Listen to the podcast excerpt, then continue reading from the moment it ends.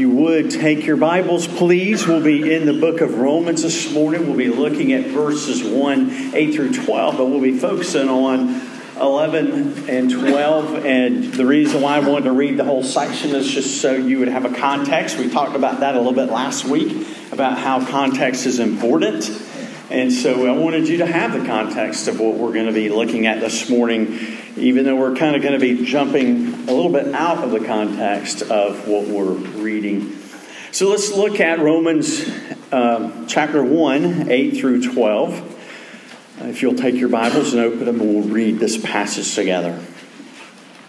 Romans chapter 1, verse 8. First, I thank my God through Jesus Christ for all of you because your faith is proclaimed in all the world. For God is my witness, whom I serve with my spirit in the gospel of his Son, that without ceasing I mention you always in my prayers, asking that somehow, by God's will, I may now at last succeed in coming to you. For I long to see you, that I may impart to you some spiritual gift to strengthen you that is, that we may be mutually encouraged by each other's faith, both yours and mine. Let us pray. Father, I want to thank you so much for your word to us this morning and the power that it is. Father, I want to thank you that it, it really does teach us to slow down and to think about what's written before us and how um, even some of these thoughts are so incredible for us to grasp. And it would be so easy to just read right over this and get into the, the more glorious sections of Romans, perhaps. But Lord, there's some important truth here.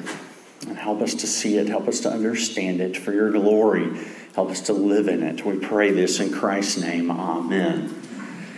Now, it's sort of championship season, right? We had uh, the football championship the other night. There's playoff games going on.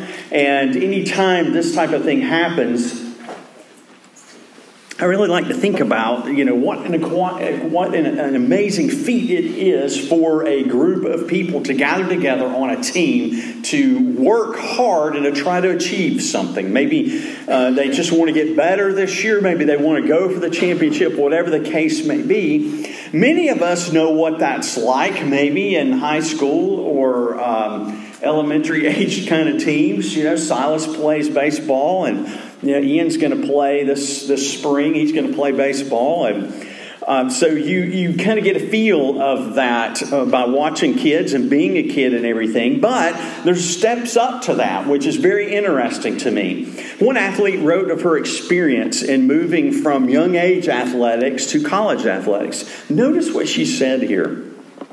Very few of us are lucky enough to be able to continue to be part of a team.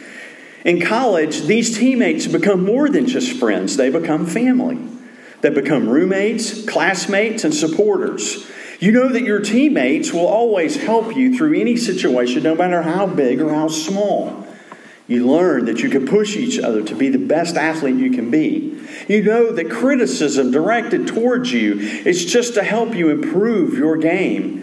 And most importantly, you learn that being a part of a team makes your college experience more enjoyable because you have not only your teammates, but also your best friends beside you through the years. It's pretty inspiring stuff, isn't it? A team comes together for a purpose, for a great achievement, and all the ups and downs, in an almost family like atmosphere and support. And whether they win or lose, they push, they pull, they prod one another into being more than they are as individuals. They mutually encourage and help one another to greater heights. When we consider our lives, I think that many of us would like to be a part of something like that on a team where they're contributing to something that makes them better as individuals, reaching for something bigger than maybe what we are. Well, welcome to the church. How about that? Welcome to the church. And get this the church is the team that wins the greatest of all victories in life. Have you thought about that? Do we view the church in this way? You know, it's easy to fall into the cultural trappings of which we view the church as a place where we come to or a place where we go to for religious activity that maybe, and I hate anybody here to think this, but maybe it doesn't have much else to do with the rest of our lives. And I don't think most of you think that, but so many people do. But we know when you look in the Bible, from cover to cover, and you read about God's people, that's not what we see. For example, I, I, mentioned Jesus' words last week, these words. Listen to what he says here. He says, And I tell you, you are Peter, and on this rock I will build my church, and the gates of hell shall not prevail against it. Now, that's just not some religious activity, is it? Think about that for a moment. Is this not more grandiose and, and, and victoriously minded in, in terms of a community than we may normally think of it? It is a group of people gathered by God that wins the greatest of all victories in life because He has already won it for us. However, we're still in life, we are still in the game.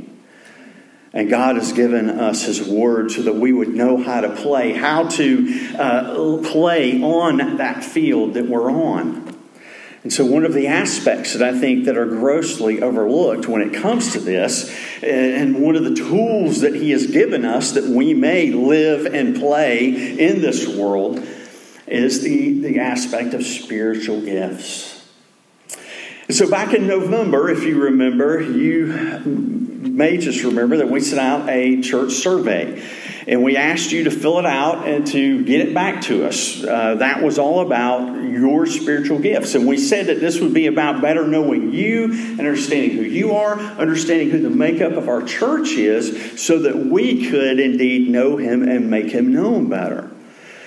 Because. Um, of this, because that we're not, as we talked about our year verse last week, not living unto us, but unto Him, I wanted to focus, go back and focus on the topic of spiritual gifts this morning. And that was sort of my plan all along.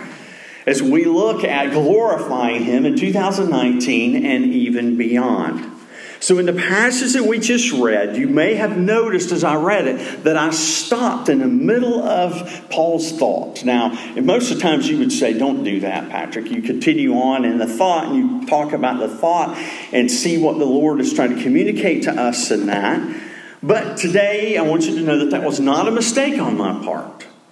It is because there's a very deep truth here that I would like us to take hold of and grasp as it comes from verses 11 and 12 as it pertains to our spiritual gifting. But before we get to that truth, I think it wise to do a biblical review of what most of spirit uh, uh, review of what most of spiritual gifts understanding of spiritual gifts without getting into a lot of minutiae and a lot of different passages. If you look on the handout that you should have picked up when you came in, and if you didn't, maybe you can get one on the way out, there's a list of gifts there, uh, or a, a list of scriptures there at the top that kind of give you the main passages and the key passages of the spiritual gift texts that are, that are labeled in the scripture.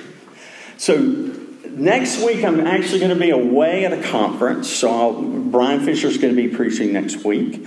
However, the following week, we will come back and touch on this topic again. Uh, so, we want to do a high level view today, and then, and then the next time we'll go just a little bit deeper. And so, what I want us to do is to have an overview First of all, and our first point is, this is an overview of understanding of our spiritual gifts sort of from a big perspective, okay? So, the first thing that we want to see when we consider an overview of spiritual gifts, the first thing is, is that spiritual gifts begin with belief and faith in Christ as Lord and Savior. Okay? Spiritual gifts begin with be- belief and faith in Jesus Christ as Lord and Savior. Uh, 1 Peter 4.10 begins with the phrase, as each has received a gift, and then he continues his thought. So it is important to know that every person who trusts in Jesus Christ and has faith in Christ for salvation has been given a spiritual gift from the Lord. And so if you are a believer here, you have been given a spiritual gift or you have been given spiritual gifts. Okay, again, I don't think we think about this enough. What gifts do I have? What, what have I been given of the Lord? Well, this brings us to the second point here. And, and this means that these gifts are not just for uh, believers, but they are indeed gifts. So you have to understand that as well. They are gifts in the truest sense of the word. We don't earn them. Uh, we don't uh, um, seek them out. They're not owed us. And we are obviously not given them because we're now super spiritual people of some sort. No, they're gifts from the Lord to his people. So, as Ephesians 4 7 surmises, there are different gifts of the Spirit. He says, Paul says, to every one of us who is given grace according to the measure of the gift of Christ. And so, spiritual gifts are, are given by the Lord to only believers. They're a gift to us as believers. Every one of us should have at least one. Okay? Now, this leads to a third thing, kind of on that upper level of a foundation of spiritual gifts, and that's this. The es- uh, and that is what the essence of spiritual gifts are. Now, this is difficult for us sometimes. Okay, this is difficult uh, because we often view spiritual gifts as related to our natural talents. And to make this more difficult, sometimes, although a gift is different from a talent, some gifts can be expressed through a talent. Does that make sense? So it's difficult for us at times. But do you see, so you see how there can be some confusion. So, those of you who have lived at any time in the world um, and were not a Christian and you thought about these things, maybe you heard Christians talking about their spiritual gifts. You heard them talking about that, and, and they would describe their ability to sing or to teach or to perform a certain task. And you may have thought something like, well, that sounds to me like it's a natural talent. What, what are you talking about, spiritual gift? And then maybe you thought, you know, these Christians, they're, you know, they've always got to spiritualize everything. So they're thinking about natural talents, but they're just calling them spiritual gifts. And, and that's the way it is. But that's not the truth. Spiritual gifts and natural talents are different. Now, again, sometimes they can be combined. Sometimes God will use our natural talents to, to be spiritual gifts. But lots of times that's not the case. So, as you think about this, we need to define natural talents, and then we need to define spiritual gifts that we may recognize the difference. Now, here's the thing that's even more complicated they both come from God, don't they? They're both given of God. God gives us our natural talents, He creates us a certain way, and He gives us spiritual gifts, but they're different. Remember, we talked about it to begin with. They're only given to believers. And so, you know, like you think about the natural talents of the world. Oh my goodness, what are natural talents? Natural talents are that innate, inborn gift of specific activity, either allowing one to demonstrate some immediate skill without practice or to gain skill rapidly with minimal practice. So that's sort of a natural talent. It's an innate or inborn gift uh, uh, for a specific activity. Now, let me give you a great example of that in a gift. And I've, I've heard stories about this man. You remember Josh Hamilton, who played for the Rangers, right? Everybody said he was like the natural, that he's gifted. I heard guys say, I can practice, and I can practice, and I can practice, and I can't do anything to where that guy can. It's unbelievable. He just shows up. That's the point. Maybe you've known someone like that. Last week, uh, we took Silas to a basketball game, and it was this little kid out there, a little blonde kid and everything, and he brings the ball down the court, and he dribbles it between his legs and everything. He just goes around the defense, and I went, oh my goodness. Guess what number he was? 23. Michael Jordan's number, right? He should have been. I mean, the kid was unbelievable. I just watched him. He and uh, one of the parents said, "I guess they have a ringer." This kid was unreal. He just, he just. There's no other kid out there that can play like that kid. He's natural. That's what we're talking about right there. People have natural gifts. But spiritual gifts are different. So let me give you a definition, and it's in the handout, so you'll have it. But and this comes from Tim Keller, and I used it because I thought it was really good and concise and to the point. This is what he says: A spiritual gift is an ability, a power, a working or power that comes to you freely, a gift, for the purpose of ministering to needs, service, so as to build up Christian community in size and depth, the common good. This doesn't mean gifts only meet needs of Christians. They meet needs in Jesus' name as a witness and as a sign of the coming kingdom. But let's read it, that again. Look at it. A spiritual gift is an ability that comes to you freely for the purpose of ministering to needs so as to build up Christian community in size and depth. This does not mean uh, gifts only meet needs of Christians, they meet needs in Jesus' name as a witness and sign of the coming kingdom. So, do you see the difference? Do you understand the difference? The main distinction here that I want you to grasp is that spiritual gifts are only for Christians and they are for spiritual purposes. A natural talent is not always for spiritual purposes spiritual gifts are. So, this brings us back to our main text today. We've kind of, again, I only wanted to do a high overview. Gifts are given from God, they are indeed gifts. And they are not natural abilities or talents, they are spiritual gifts for a spiritual purpose. So, that's the high overview for us. Okay, so the second point that we have on that I want us to think about and meditate on here is spiritual gifts are given to us for giving. Spiritual gifts are given to us for giving. Look back at the text, Romans chapter 1. Do you see what's going on here? If you were to read through the New Testament and you were to come to this point, this will be the first time you read anything about spiritual gifts. It would be this passage. And perhaps you remember the history here. What's going on in this first chapter? That's why I put the context there, starting in verse 8. Paul is writing to the church in Rome, and he says in verse 11, I long to see you. He had longed to see the Roman church, he had longed to go there. And we know that he prayed much about it. He desired it deeply and he was hindered much from it. And yet, it remained a deep desire of his ministry to go and to visit the church in Rome.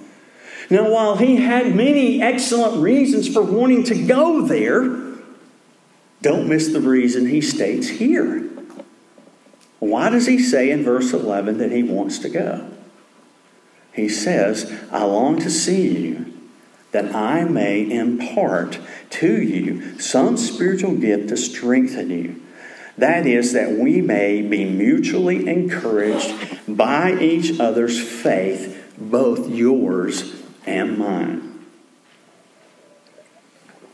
Now, there's a lot of translations of that, or I should say commentaries on that, um, in, in terms of what that means. A lot of people have a lot of different views. This is the view I take. So I'm just telling you right now there's other views. But I, I think I'm right on this. John Piper says this The translation impart to you some spiritual gift can be misleading because it sounds like Paul wants to help give them a gift. But the text actually means that he wants to give them the benefit of his gifts. So, in other words, it's like he's saying, I long to see you that I may use my gifts to strengthen you. I really think that's what's going on here in the text. More than that, that we may mutually be encouraged to see the reason why I think that is because of that second phrase after that is he's saying that we may be mutually encouraged. This points to mutual edification. Paul hopes to receive help as well as to give it during his purposed visit to Rome. Let's strengthen one another, is what he's saying. Now, the big thing that we learn here from this text then is that spiritual gifts are for strengthening others. Strengthening others. Do you see it? Is it unfolding before your eyes? Do you see the deep truth that I said I wanted us to take hold of this morning? The truth that grabs you by the ears and says, Look at me here, look at me. And so you could read over this real simply here in this, trying to get on to Romans chapter 2 and 3 and beyond. But he says something so significant here eh, that spiritual gifts are given to us for giving. John Calvin put it this way Whatever benefits we may obtain for the Lord have been entrusted to us on this condition that they be applied to the common good of the church. He continues, all the gifts we possess have been bestowed by God and entrusted to us on condition that they be distributed for our neighbor's benefit. The modern day Philip Graham Ryken says it this way Our gifts are entrusted to us by grace, and our graces equip us to exercise our gifts for the benefit of others. So, the purpose of our gift or gifts that we receive from the Lord is communal and not personal. That's the thing I want you to see. Our gifts are communal and not personal. See, lots of times when we take spiritual gift tests or anything like that, we think of it in terms of what is my gift? When what we should be thinking is, is what gift might the Lord have given me for my brothers and sisters in Christ? Did you see how different that is? The gifts that we have collectively are not our own, they belong to Christ and to His church. You see, God grants all His bestowed gifts for the benefit of His entire body, and all are necessary for the advancement of the kingdom. So, the main application from this text is just simple, and that is this this suggests that our gifts are to be given, they're not to be hoarded. They're not to be hidden away. We're not to look at it like this. Well, my spiritual gift is not nearly as, as good as this person's spiritual gift. Because if you look at it that way, you're not glorifying the Lord in the spiritual gift that He gave you, right? So we are called to use our spiritual gifts. They're not to be exploited even for our self pleasure.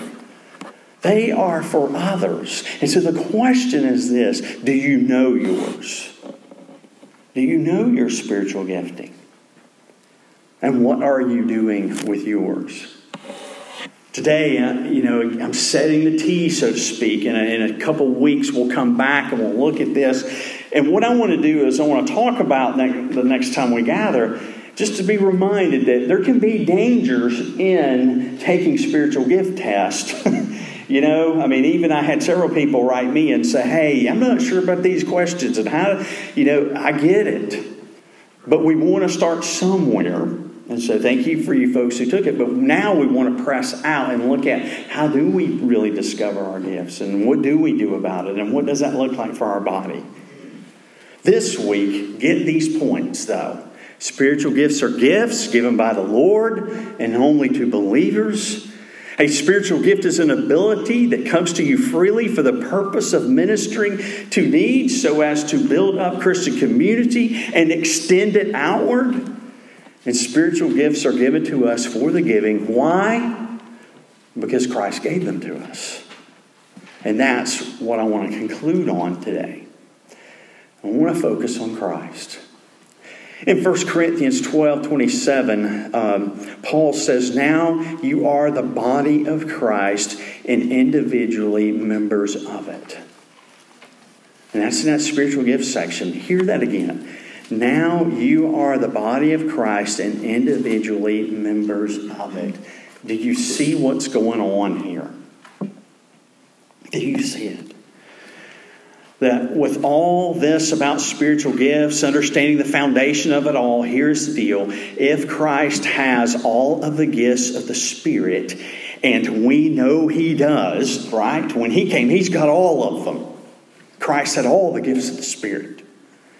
So now, what this text tells us is, is that we're Christ's body. And those who have gifts have been distributed uh, throughout the church. You know, those spiritual gifts that have been distributed throughout the church, now we all experience some sort of gifting that comes from Christ. And what this means for us is, is that Christ's full work and encouragement is displayed among us, his church. So if we're the body of Christ and Christ has gone to heaven and he is, he is, sitting at the right hand of the throne of God and he has sent us these spiritual gifts, what we're doing is, is we're sharing Christ with one another. We're sharing parts of his gifting with one another. Do you see how beautiful that is?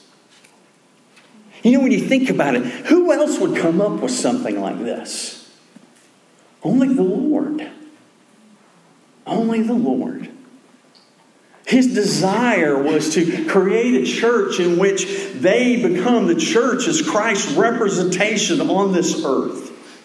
And as we live and as we breathe, we touch one another in the name of Christ. So, in other words, when, when I hear Jason, you know, sing and, and use not only his natural talents, but his spiritual gift, because that's where a situation is where they're kind of connected together, and we know it. It's one of the reasons why when I interviewed for coming here and I talked to Jason, I'm like, he gets it. It's a spiritual gifting thing there as well. It's not just natural talent. So within that spiritual gifting, when I hear him sing, I'm hearing Jesus sing. Do you understand? When Ron Quintitano, who is one of the most gifted men that I know in terms of giving and, and organization and stuff like that, when he shares that natural talent that is sometimes turned into a spiritual gift, I know I'm experiencing the things of Jesus. Each one of you have a gift to share with us. And it all comes from Christ. And that's the way Christ wanted it. That's the way He designed it. Only He would do such an extravagant, mind blowing thing. So look at it this way we are called to an interpersonal, spirit motivated sharing process to share in the glory of Christ as He has gifted us. So let us share. Welcome to the church. The team that wins all the greatest victories in life because of Christ. Spiritual gifts are given to us for the giving because Christ delights to give us his gifts, to see us glorify him. Let us pray. Father, thank you so much for your love and mercy. I just ask that you would be with us as we wrestle with these things this week. I pray that we would take these passages and read them like Bereans, trying to understand what uh, you would have us to understand, that we would perhaps maybe take spiritual gifting a little more seriously. It seems as though the um, the charismatic movement has has taken these from Scripture and uh, us more of the reform perspective kind of stand back from that a little bit. Lord, may we not stand back. May we understand that you have given us gifts that we may glorify you. You have given us gifts that we may share them with one another. You have given us gifts that we may see Jesus in one another and empower the Spirit. So, Father, thank you. Thank you for this. I pray in Christ's name. Um,